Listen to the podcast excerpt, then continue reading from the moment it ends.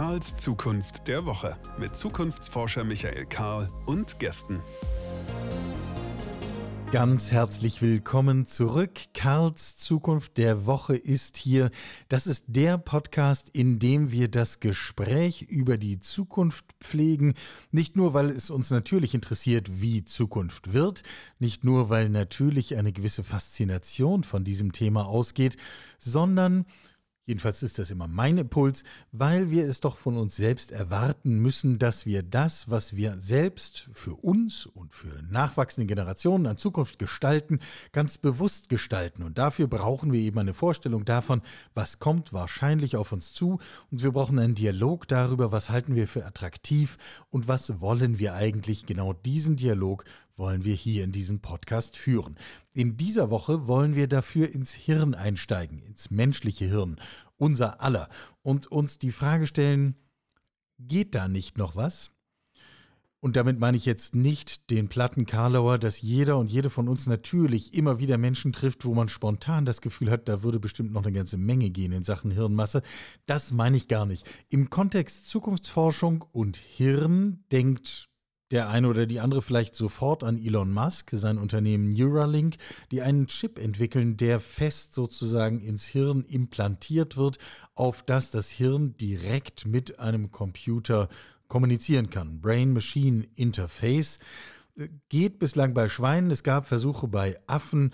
Äh, vor nicht allzu langer Zeit hat Elon Musk auf Clubhouse verkündet, man wolle durchaus in diesem Jahr noch die ersten Versuche an Menschen machen. Und es gibt natürlich auch schon Freiwillige dafür. Gibt es immer. Wir wollen heute mehr von der Gesundheitsseite herkommen.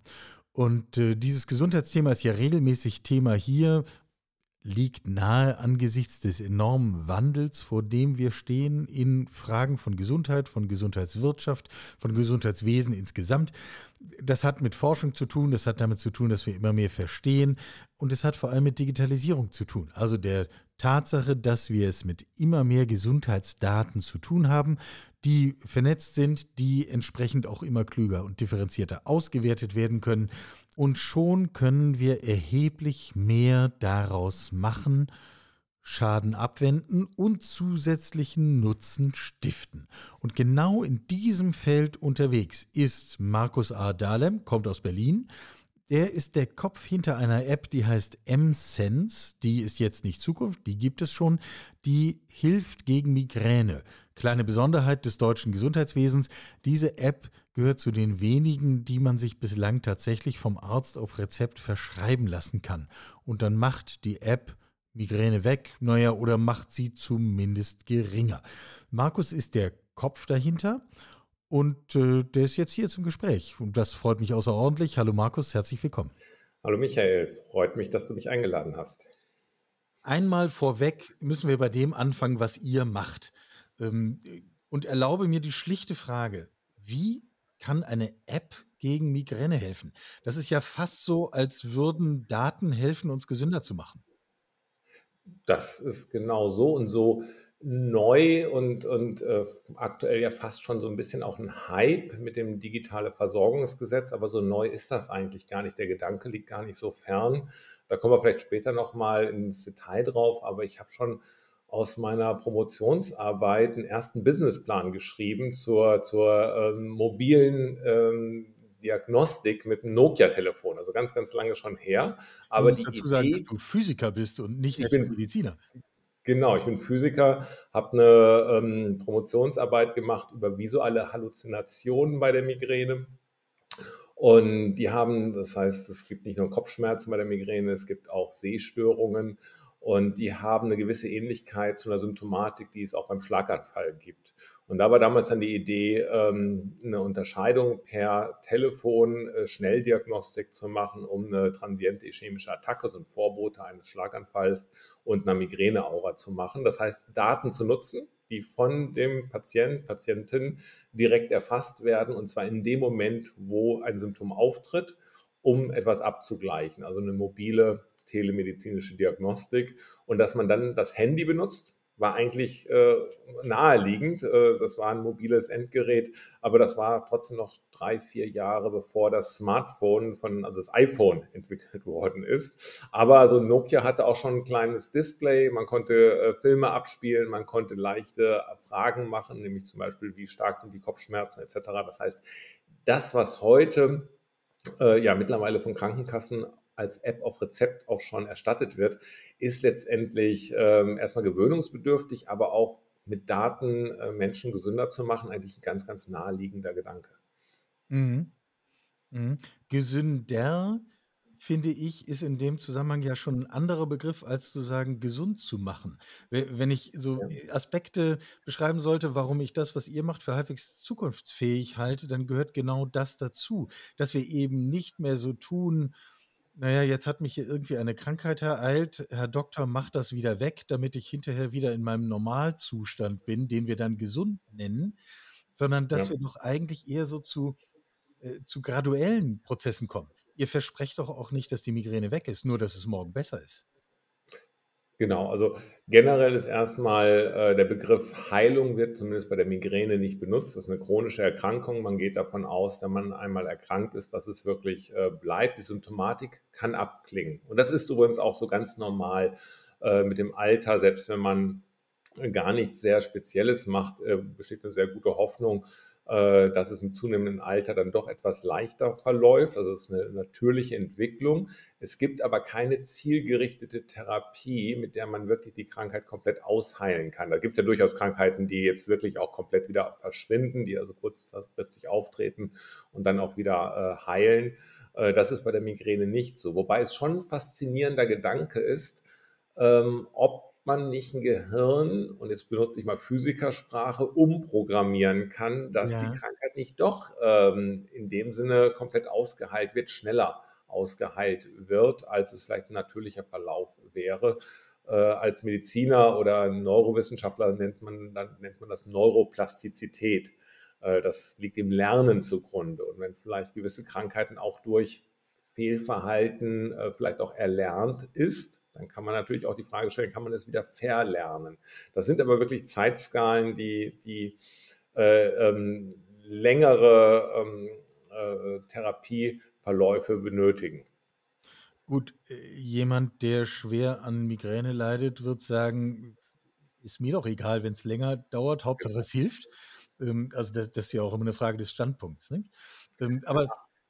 Wenn es Stand heute so ist, ich kann mit Analytik auf einer App mein Verhalten anpassen, ich kann was darüber lernen, was hier für Muster eigentlich wirken und das hilft mir äh, sozusagen meine Symptomatik in den Griff zu bekommen. Es hilft mir, dass es mir immer morgen ein Stückchen besser gehen kann als, als in der Vergangenheit. Ja. Ähm, was ist der nächste Schritt? Ist der nächste Schritt bessere Sensorik, mehr Daten, mehr Verstehen, bessere Verhaltenshinweise? Oder greifen wir eigentlich in die Hardware des Menschen ein? Ähm, genau, und die, die Bereiche äh, verschwimmen sogar die Grenzen. Das muss man jetzt, glaube ich, nochmal an Beispielen etwas klarer machen. Es Ja. gibt im Wesentlichen zwei äh, große Ansätze, die dann aber eben, wenn man genauer hinguckt, äh, verschwimmen. Und das eine ist eben die Verhaltenstherapie jetzt ins Digitale zu übertragen, also mit einer App äh, ähm, zu begleiten. Das ist etwas, was es vorher halt auch schon gab, aber das hat man dann vielleicht in der Tagesklinik gelernt, zwei Wochen lang. Äh, und dann hat man Entspannungstechniken gelernt, man hat gewisse Sport äh, äh, gelernt, und zwar, dass man Ausdauersport macht und jetzt sich nicht so diesen Wettkampfcharakter, also nicht überlastet auch. Ähm, und dann noch ein bisschen über die Krankheit selbst gelernt, über Auslöser, vielleicht noch ein bisschen äh, Physiotherapie, gewisse Massagen, was tut einem gut.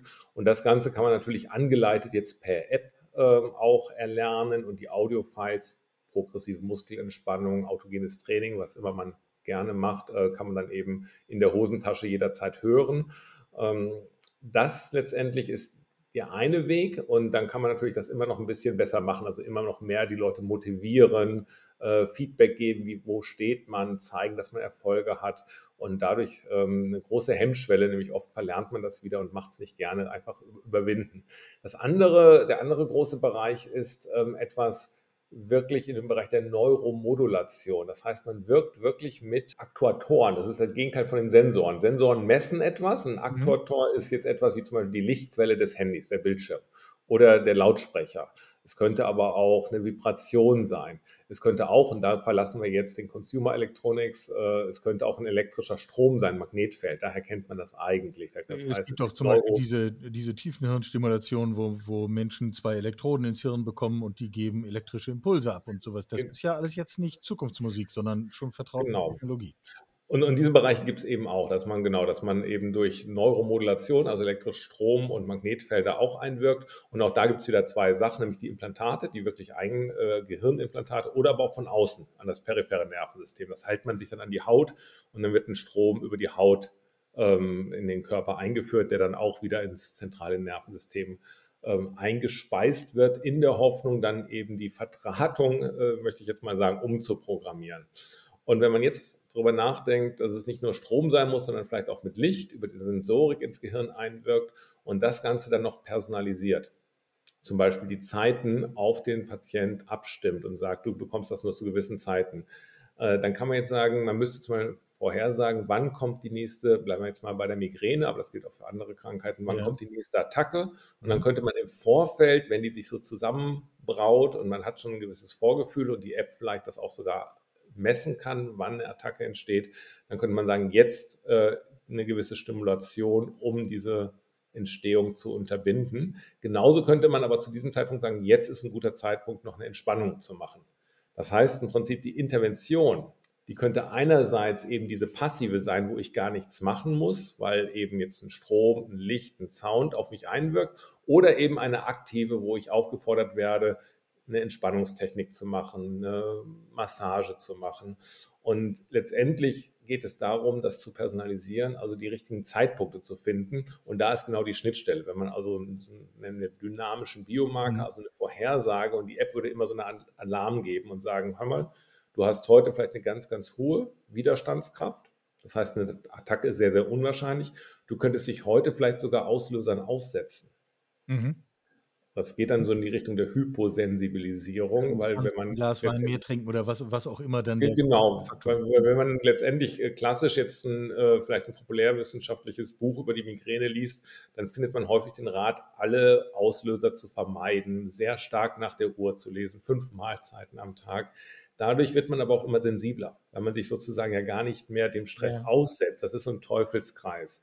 Und eigentlich wäre es ja viel geschickter zu sagen, zu Zeiten, wo ich eine hohe Widerstandskraft habe gegen die Attacke, da setze ich mich dann aus, genau das Glas Rotwein mehr und vielleicht noch äh, das, das Candlelight-Dinger mit Dinner mit Flackerlicht, denn Flackerlicht ist normalerweise auch nicht, nicht angenehm, ja. aber dann kann man genau die beiden Sachen schön kombinieren und sagen, okay, und das könnte so eine App auch sagen. Heute ist Entwarnung, heute vielleicht sogar ganz bewusst dich ähm, diesen Reizen auszusetzen und an anderen Tagen zu sagen, nee, äh, jetzt wirklich eher eine Schonhaltung zu gehen. Und dann hätte man so eine Hyposensibilisierungsstrategie, die letztendlich die Attackenbereitschaft über lange Zeit wirklich herunterfährt. Jetzt redest du wirklich mit großer Selbstverständlichkeit und Gelassenheit, und ich muss jetzt mal sozusagen Gesichtsausdruck in, Sprache übersetzen, ähm, über tatsächliche Eingriffe ins lebendige Hirn. Um, ja. Jetzt werden wir unter denen, die unter Migräne leiden, ganz viele finden, die sagen, ja, was soll's, Hauptsache dieses Leiden geht weg. Aber vielleicht lösen wir uns mal von dem Beispiel Migräne. Mhm. Ähm, wohin führt das? Führt das zu einer Selbstverständlichkeit des Eingriffs in unsere Hirnprozesse? Ich denke ja, und auf der anderen Seite ist es auch gar nicht so was Neues. Äh, dass das Smartphone hat ja der Gesunde wie der Kranke so oder so jederzeit dabei und auch das ist eigentlich schon eine gewisse Verschmelzung von, von Mensch und Technik. Äh, manchmal nennt man das den Natural Born Cyborg. Äh, mhm. Und das ist letztendlich, glaube ich, genau, es muss Technik nicht immer gleich als Implantat äh, ähm, eingepflanzt werden, sondern es muss eigentlich sich nahtlos in den Alltag integrieren. Dann ist es eigentlich schon so, dass es rückwirkt auf mich. Ich sitze jetzt auch vor dem Bildschirm, jetzt auch gerade in Zeiten des Homeoffice noch viel, viel mehr. Äh, und es kommt einem schon mittlerweile ganz natürlich vor. Und das hat gar nichts mit, mit Krankheit und Gesundheit zu tun, sondern wirklich diese ganz, ganz starke Integration, die natürlich auch etwas äh, mit der Evolution des Menschen macht. Ähm, und das ist ein ganz spannender Bereich und stellt natürlich auch generell die Frage, was ist überhaupt Gesundheit und Krankheit? Es gibt ja keine so eine normative Idee dahinter, wo man sagt, das ist jetzt genau der, der gesunde Zustand. Also die Neuromodulation, über die wir schon gesprochen haben, hat ja auf der anderen Seite das Neuroenhancement. Äh, das ja. heißt äh, im Prinzip die Verbesserung äh, und, und Klar, wenn ich eine Krankheit habe, dann kann ich versuchen, wieder auf den Normalzustand zu kommen. Aber wenn der mir zum Beispiel hilft, mich besser zu konzentrieren, hindert mich ja nicht daran, es auch ein bisschen darüber hinaus zu machen, also in den Neuroenhancement zu geben. Und es gibt die Mitte gar nicht, wo ich drauf zusteuere. Wie wohl wir ja immer so tun, nicht? Ich meine, ich habe irgendwas, gehe zum Arzt, bis dahin ja. bin ich gesund, dann kriege ich einen Zettel, da steht drauf, ich bin krank, dann bin ich per Definition krank und zwar ganz. Und dann drei Tage später durch Zeitablauf bin ich wieder gesund. Äh, das sind ja alles Krücken, wie wir im Grunde mit diesem Feld umgehen, solange wir ja. es nicht anständig auf Datenbasis beschreiben können. Ähm, Neuroenhancement, um den Begriff nochmal klarzustellen, also die Idee, wir warten gar nicht darauf, dass Defizite auftreten, sondern wir stellen uns gleich die Frage, was könnten wir eigentlich mehr können oder wollen? In welchem Bereich hältst du das für realistisch, dass wir dass wir hier tatsächlich Effekte sehen, die nicht nur irgendwo Science Fiction oder Fachzeitschrift sind, sondern äh, die tatsächlich Teil unserer alltäglichen Lebenswelt werden? Geht es um mehr Konzentration? Geht es um mehr Denkfähigkeit? Geht es um oder geht es um körperliche Effekte, Ausdauer, Kraft? Also, äh, wo erwartest du, dass man das wirklich merkt? Ähm, Gedächtnis ist zum Beispiel ein ganz äh, typischer Fall. Ich kann heute gar keine Telefonnummern mehr auswendig, weil die eben im Telefon eingespeichert sind. Ja. Äh, das heißt, dort lagern wir schon einen Teil des Gedächtnisses aus. Ähm, es geht, glaube ich, in allen Bereichen. Ich, ich komme ja aus der Physik und wieder, das ist für mich gar nicht so was ähm, Modernes. Die gesamte Physik mit ihren Unterbereichen hat sich ja immer an der Verbesserung des Menschen orientiert. Die Akustik hat sich entwickelt, weil man die Amphitheater, weil man verstanden hat, wie der Mensch hört und dann wollte man, dass er besser hört. In dem Fall im Theater konnte man Stimmen hören. Die Optik, um besser zu sehen, die Mechanik, um letztendlich mehr Kraft freizusetzen. Und die Thermodynamik hat sogar was mit der Verdauung zu tun und, und mit der Energieumsetzung.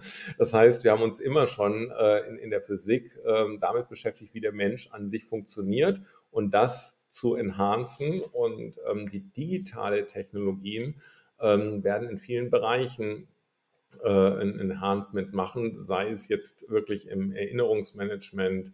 Äh, und was ich ganz spannend finde, ist, dass die Krankheit selber der Migräne wird häufig so erklärt, dass das Gehirn an sich ein wenig leistungsfähiger ist und dann häufiger Auszeiten benötigt mehr Energie verbraucht, weil es eben schneller denken kann, nicht so leicht adaptiert und dadurch für Neues länger offen ist und, und mehr Sinne und Wahrnehmungen wahrnehmen kann. Vielleicht sogar dadurch auch einen evolutionären Vorteil hatte. Kann sich auch fragen, warum ist so eine Krankheit nicht evolutionär ausgestorben. Das ist schon sehr, sehr umstritten, auch die, der Gedanke. Aber wenn man einfach mal weiterdenkt und jetzt die Fähigkeit hätte zu sagen, guck mal, die Nachteile, die Attacken kann ich aber mit einem digitalen Therapie unterdrücken. Die Vorteile bleiben ja. Ist dann irgendwann mal der Migränepatient, der durch die digitale Therapie keine Attacken mehr hat, der eigentlich gesunde, und der andere ist eigentlich, weil, weil die Norm äh, äh, dann plötzlich nach oben geschoben wird, äh, weil man sagt, ja, guck mal, ist doch eigentlich ganz gut, mein Gehirn ist leistungsfähiger, die Nachteile habe ich wegtherapiert und jetzt bin ich die neue Norm. Und daran sieht man schon, äh, dass jetzt der andere sagt, oh, jetzt muss ich wieder leistungsfähiger werden. Äh, das ist ein ganz schwieriges, äh, ähm, also es gibt eben diese normative Idee dahinter nicht. Ja, und da sieht man direkt, wie sozusagen ein nach Belieben entweder technischer oder medizinischer oder jedenfalls menschlicher Gedanke sofort auch ins Soziale rüberschwappt. Mhm. Ähm, würden wir einzelne Menschen fragen, willst du durch Gehirndoping schneller denken können? Wahrscheinlich würden Stand heute viele Menschen sagen, das ist mir komisch, das mache ich nicht. Mhm. Fragen wir Eltern und sagen ihnen, pass auf, von den 25 Schülern und Schülerinnen in der Klasse deines Kindes machen 23 Gehirndoping. Willst du, dass dein Kind das auch hat oder nicht? Ja werden wir ein völlig anderes Ergebnis bekommen. Ja. Und das ist so dieser Effekt, den ich meine. Ähm, genau, das, das ist dann wieder so der soziale Druck. Ja, genau. Wie fern ist so ein Szenario aus deiner Sicht? Ich, ich glaube schon, dass das äh, Gehirndoping zumindest jetzt in der Neuromodulation und Neuroenhancement, technischen Neuroenhancement, das Neurobehancement kommt ja eigentlich aus der Pharmakologie. Und äh, ich sehe dann durchaus. Das heißt, die eher, Drogen sozusagen. Genau, das, das ist sozusagen über, über Drogen. Da äh, sehe ich es momentan deutlich äh, eher nochmal ein gewisser Druck, vielleicht auch nicht gerade jetzt bei Schülern, aber eher in, in der Universität, vielleicht sogar eher bei den Medizinern selber, die auch noch einen anderen Zugang dazu haben. Gleichzeitig äh, denke ich, es ist vor allem der Umgang selber mit den Medien viel eher ähm, da, wo es Positives, aber auch Negatives äh, und, sozusagen gesellschaftlich erstmal Veränderungen auftreten. Überhaupt die Tatsache, dass wir eigentlich ständig umgeben sind. Ja, äh, das ist interessant. Ich versuche das mal mit meinen leidenhaften Worten zusammenzufassen. Mhm. Äh, auf die Frage, wann steigen wir eigentlich ein in einen Prozess, wo wir unsere menschliche Leistungsfähigkeit erweitern, technologiebasiert, sagst du doch im Kern, guck doch gar nicht nach vorne, der Prozess hat längst angefangen. Genau. Schon, schon, schon, schon immer. Wie gesagt, wenn man zurückgeht, äh, schon mit der Brille, die ich trage, das ist ja letztendlich, also insofern, äh, das, das Digitale hat sicherlich nochmal eine ganz neue Qualität. Das, das muss man schon sehen. Durch Digitalisierung, ja. äh, wir sind ja mittendrin in der digitalen Revolution. Ähm, insofern, äh, das, das Potenzial äh, sollte man sich jetzt nochmal genauer angucken. Es sind ganz neue Dinge möglich. Aber die Tatsache, dass der Mensch selber Werkzeuge benutzt, das ist ja das Entscheidende an, an dem. Und das ist äh, quasi kulturhistorisch äh, äh, das, das Merkmal fast schon des Menschen. Ja, der, der, der Übergang zur, zur Menschwerdung sozusagen. Ne? Ähm, du sagst, das Digitale dreht das sozusagen nochmal auf Speed. Was, was ist ja. das, was wir hier, was jetzt hier wirklich den Unterschied macht? Ist es einfach die, die unglaubliche Menge an Daten und unsere Fähigkeit, mit diesen Daten sehr differenziert umzugehen, dass wir also eben nicht den Ratgeber schreiben müssen, du Migränepatient mach das, sondern äh, mhm. jedem Einzelnen zu jedem Zeitpunkt auf Basis seiner konkreten Erfahrung sagen können, was jetzt das Richtige ist. Ist das der Schlüssel oder was ist der Schlüssel? Es ist schon genau die, die, die Datenintegration ins, ins, ins tägliche Leben, wo wir es schon noch herkennen, und zwar auch aus dem Analogen, ist das sogenannte Biofeedback. Das ist etwas, wo man zum Beispiel jetzt die Körpertemperatur, zum Beispiel indem man sie am Finger misst, muss gar nicht an der Stirn sein, äh, äh, wenn man die Körpertemperatur misst und dann ähm, lernt, die zu beeinflussen. Nur in wenigen halben Graden, aber das kann man im Prinzip durch äh, das autonome Nervensystem. Das ist aber normalerweise etwas, was ich nicht willkürlich steuern kann.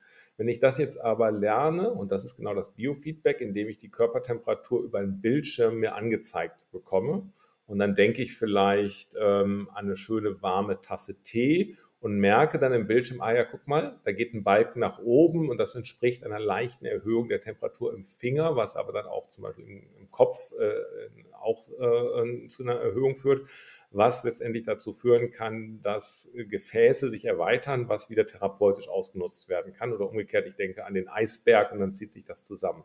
Irgendwann habe ich dann das gelernt, diese Daten also die, die, diese Bilder äh, äh, und mein autonomes Nervensystem, das ich normalerweise nicht willkürlich steuern kann, durch diese Lernphase im Biofeedback ähm, zu, zu lernen. Und dann das nächste Mal brauche ich den Bildschirm gar nicht. Und wenn ich merke, eine Attacke kommt, dann kann ich an den Eisberg denken, dann ziehen sich die Gefäße zusammen, äh, was dann den Schmerz ein wenig äh, ab mildert. Das, wie gesagt, ist eigentlich eine alte aus den 70er Jahren schon äh, ähm, entdeckt und, und erforscht, das Biofeedback. Das kann man jetzt in alle Zeitskalen bringen. Wenn ich vorher darüber gesprochen habe, wie ist die Anfallsbereitschaft, dann ist das eigentlich auch ein Langzeit-Biofeedback, nämlich über Wochen. Das heißt, hier versuche ich etwas, was ich wieder nicht willkürlich steuern kann erfahren kann, aber ein Biorhythmus, der jetzt nicht in Sekundenbereich, wie meine Temperaturschwankungen sein können, ähm, oder Halbminutenbereich, sondern etwas über Wochen hinweg. Und diese Integration, ständig mir Daten vor Augen zu führen und zu sagen, dort stehst du gerade. Und wenn du gerade dort stehst, dann solltest du jetzt das machen. Das ist sozusagen das Biofeedback im, im, im langen Zeitbereich. Und dieser Coach, der mir zur Seite gegeben wird, der eigentlich ein bisschen mehr weiß als ich selber, weil ich mich eben nur von, von, ja, ich gucke ja von innen aus mir heraus und der guckt eigentlich von außen auf mich rein und misst äh, und erfasst ganz, ganz viele Daten und kann dann letztendlich ähm, äh, zumindest Vorschläge machen, dann kann ich ja immer noch sagen, die nehme ich jetzt an. Oder es kann auch sein, dass ich sage, ja, ich habe vielleicht jetzt eine wirklich äh, hohe äh, ähm, Anfallsbereitschaft, aber es ist heute Abend gerade die Party, ich möchte die machen und dann nehme ich das auch bewusst in Kauf. Das ist ja auch immer noch meine freie Entscheidung zu sagen, ähm, ich versuche trotzdem jetzt äh, das zu machen, ich setze nicht dem aus, riskiere das halt, ähm, aber ich habe eben objektivere Daten, wo ich gerade stehe. Mhm. Ich äh, hänge gedanklich, das ist noch so wie so, wie so ein kleiner Reminder in meinem Kopf. Relativ am Anfang hast du den Begriff Lernen gebraucht, mhm. Äh, um diese Prozesse zu beschreiben. Ich finde das wahnsinnig spannend, äh, zusammenzubringen. Lernen ist eben nicht nur Abspeichern von irgendwelchen Informationen, die ich aufnehme und hinterher kann ich das Gedicht aufsagen, sondern Lernen zu begreifen als eine auch physisch messbare Veränderung dessen, was wir zwischen den Ohren tragen. Ähm, Richtig. Und jeder von uns weiß, unsere Lernprozesse können wir steuern und beeinflussen. Mhm. Vielleicht nicht zu 100 Prozent, aber wir können sie anregen, wir können sie stimulieren, wir, alle diese Dinge. Das heißt, wir haben es im Grunde selber in der Hand, unser Hirn nach unseren Vorstellungen zumindest ein Stück zu trainieren und zu entwickeln. Übertrieben oder nicht? Ja, absolut. Genau das, also sozusagen das mitzudenken. Lernen heißt eben nicht nur einfach, dass jetzt ähm, irgendein Inhalt, äh, der erstmal abstrakt wird, in meinem Gehirn drin ist, sondern es hat sich wirklich etwas anders verdrahtet. Ähm, vielleicht habe ich sogar andere Sachen immer dann ähm, mit verlernt. Also es ist jetzt nicht so, dass das Gedächtnis ist nicht irgendwie endlich und wenn ich was lerne jetzt, fällt hinten wieder was raus. Das, ist, das wäre sicherlich äh, falsch, aber man kann durchaus auch, ähm, auch Verhaltensweisen verlernen, indem man durch andere Reaktionen ähm, quasi ähm, die, die, die Kopplung unterbricht. Also ich, als ich äh, länger darüber nachgedacht habe, und dann überlegt habe, ob man dieses Verlernen auf die Migräne ansetzen kann und dann eben wusste, dass es in der Forschung immer heißt, nein, Migräne sei nicht heilbar. Dann dachte ich mir, naja, äh, Fahrradfahren gilt auch, dass man das nie wieder verlernt, wenn man es einmal kann. Und dann habe ich das mal gegoogelt. Da dachte ich, Fahrradfahren verlernen. Und in der Tat, man findet ganz tolle YouTube-Videos. Man kann auch Fahrradfahren verlernen. Und das ist ganz schön, das zu sehen. Es dauert auch ein ganzes Jahr. Da sind wir wieder dabei, man muss Geduld haben. Man will das normalerweise natürlich gar nicht verlernen, aber es, es zeigt das Prinzip. Ja. Und ähm, es hat ein Holländer gemacht, die fahren ja gerne und viel Fahrrad, und äh, der hat sich das ausgedacht, indem er das Lenkrad äh, mit einem zusätzlichen äh, ähm, Zahnrad verbunden hat, sodass wenn der Lenker nach rechts geht, es eigentlich nach links lenkt und umgekehrt. Ja. Ja. Und in diesem Fahrrad konnte er erstmal nicht mehr fahren, äh, noch, noch nicht fahren, weil, weil das eben sich komplett falsch ja, verhalten hat. Ja. Und es hat, äh, und er konnte aber eben natürlich Fahrrad fahren. Es hat ein Jahr gedauert, bis er auf diesem falschen Fahrrad Fahrrad fahren konnte. Dann konnte er aber auf den anderen nicht mehr fahren. Ja. Das heißt, er hat dann das klassische Fahrrad, dann ist er mit dem wieder hingefallen. Und daran sieht man, dass ein gewisses Verhalten, nämlich was ich intuitiv mache, das habe ich irgendwann mal, das ist ja auch so ein sehr schnelles Lernen. Als Kind geht das ganz, ganz schnell. Das Kind ist auch noch sehr plastisch.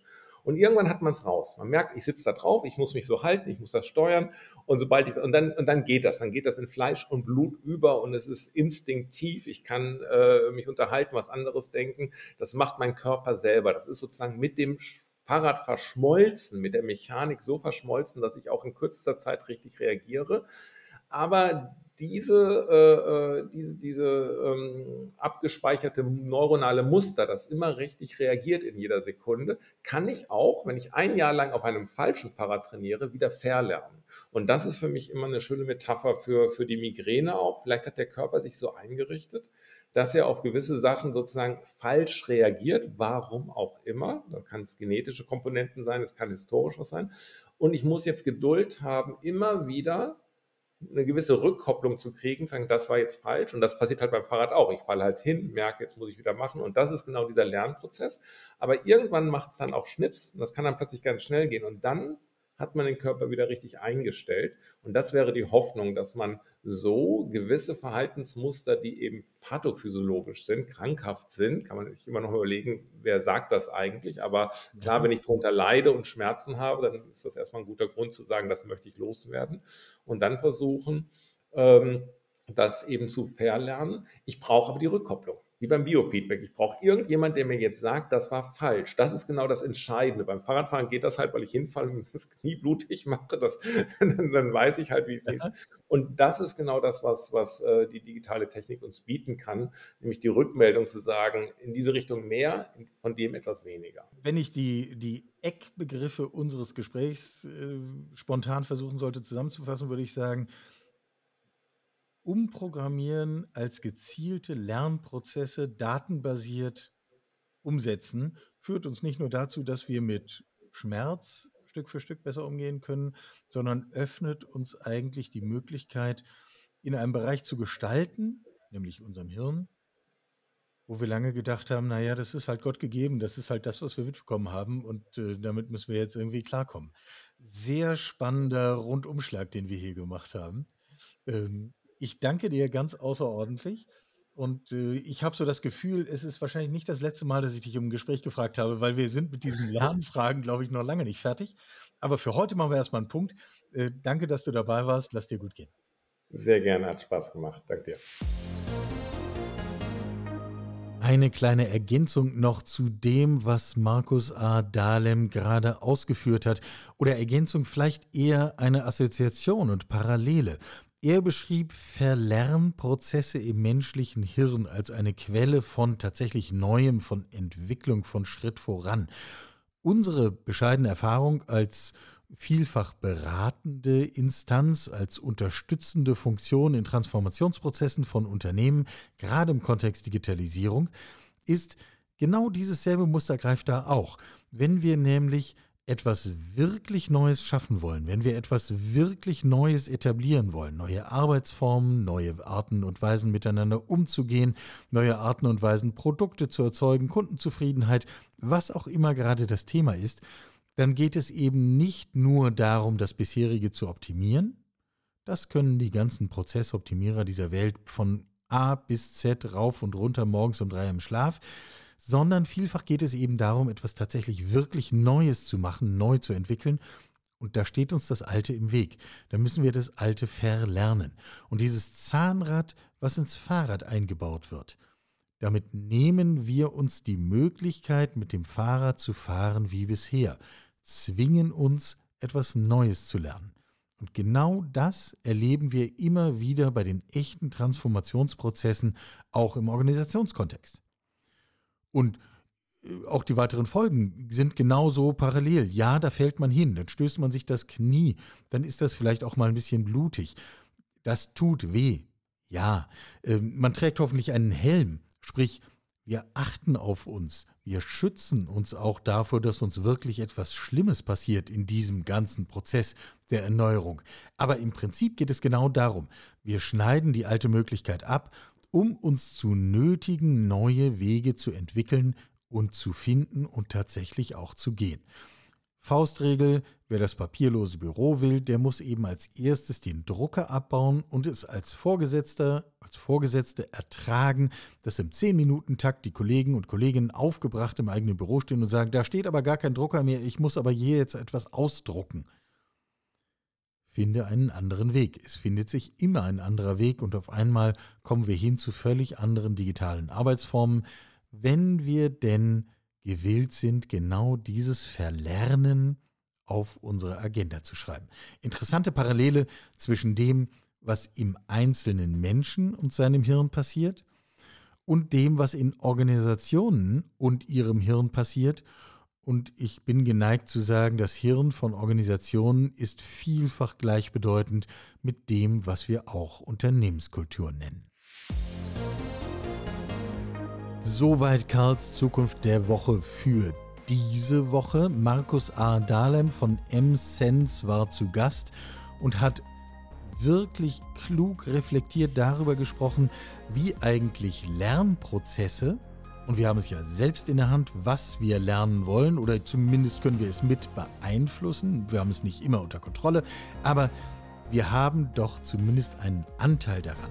Und mit diesem Lernen wir tatsächlich zu einer Umformung unseres eigenen Gehirns führen können. Und wenn wir das auch noch auf digitalen Speed setzen, dann erschließen wir uns Möglichkeiten, von denen wir lange nicht geglaubt haben, dass wir sie tatsächlich haben. Und in dieser Betrachtungsweise, ich greife jetzt nochmal ganz an den Anfang zurück, müssen wir eben gar nicht warten darauf, dass Neuralink uns einen Chip zur Verfügung stellt, den wir uns ins Hirn implantieren lassen können, sondern können diese Prozesse im Grunde direkt heute beginnen. Spannender Gedanke. Spannender Gedanke für diese Woche. In der folgenden Woche folgt ein... Na, ich verrate noch nicht zu viel. Ihr werdet es ja hören. Genau an dieser Stelle, nämlich da hören wir uns wieder in der kommenden Woche. Bis dahin, bleibt gesund. Sie hörten Karls Zukunft der Woche, ein Podcast aus dem Karl Institute for Human Future.